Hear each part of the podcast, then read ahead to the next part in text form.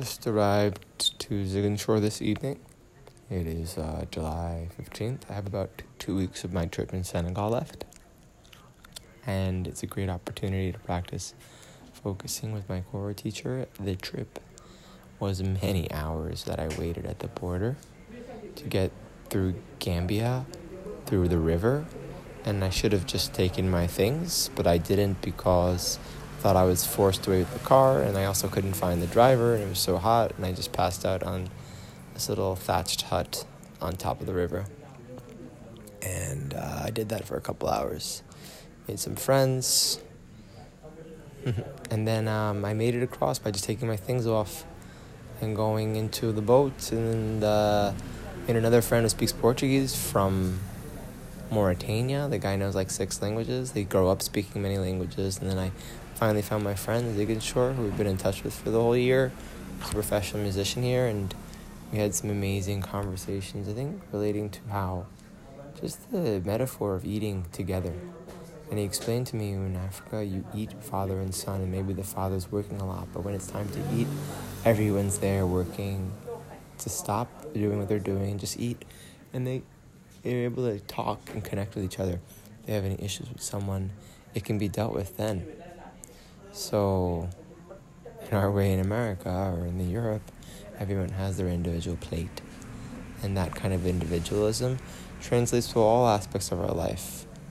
I explained how when you come to America, you have to take care of your rent, you have to take care of your kids, you have to take care of making food, you have to take care of your laundry, you have to take care of everything that involves to be living in a Western society. In a Western African society, for example, of course you still have to make money and support yourself and make food and all this, but there is a support system around you of people who you usually live with who help you, and you help them. And this kind of sharing is something that I think we've lost a lot in our modern society. And I think it makes us feel really alone. So to be aware of that loneliness comes from a cultural choice that we're constantly surrounded by. And I wanted to share as well the conversation that I had with the man from Mauritania. And he explained that he also loves being in nature, never spends time too much in large cities like Dakar, because he knows that's not where his highest being will be. And he had a really interesting idea about robbery I thought you'd appreciate. Was he always keeps a hundred dollar bill in his wallet, so if he gets robbed he can just give it to someone so they don't have to beat him up or do something. And it's such an interesting idea of thinking about what a robber would think to take care of yourself. And I've arrived in a really hot room, but living a local lifestyle. I need to buy a fan immediately before I come to melt.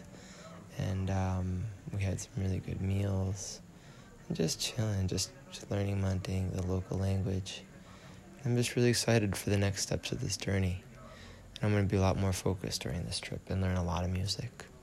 So until the next one, signing off. Wishing you a mindfully A D D evening.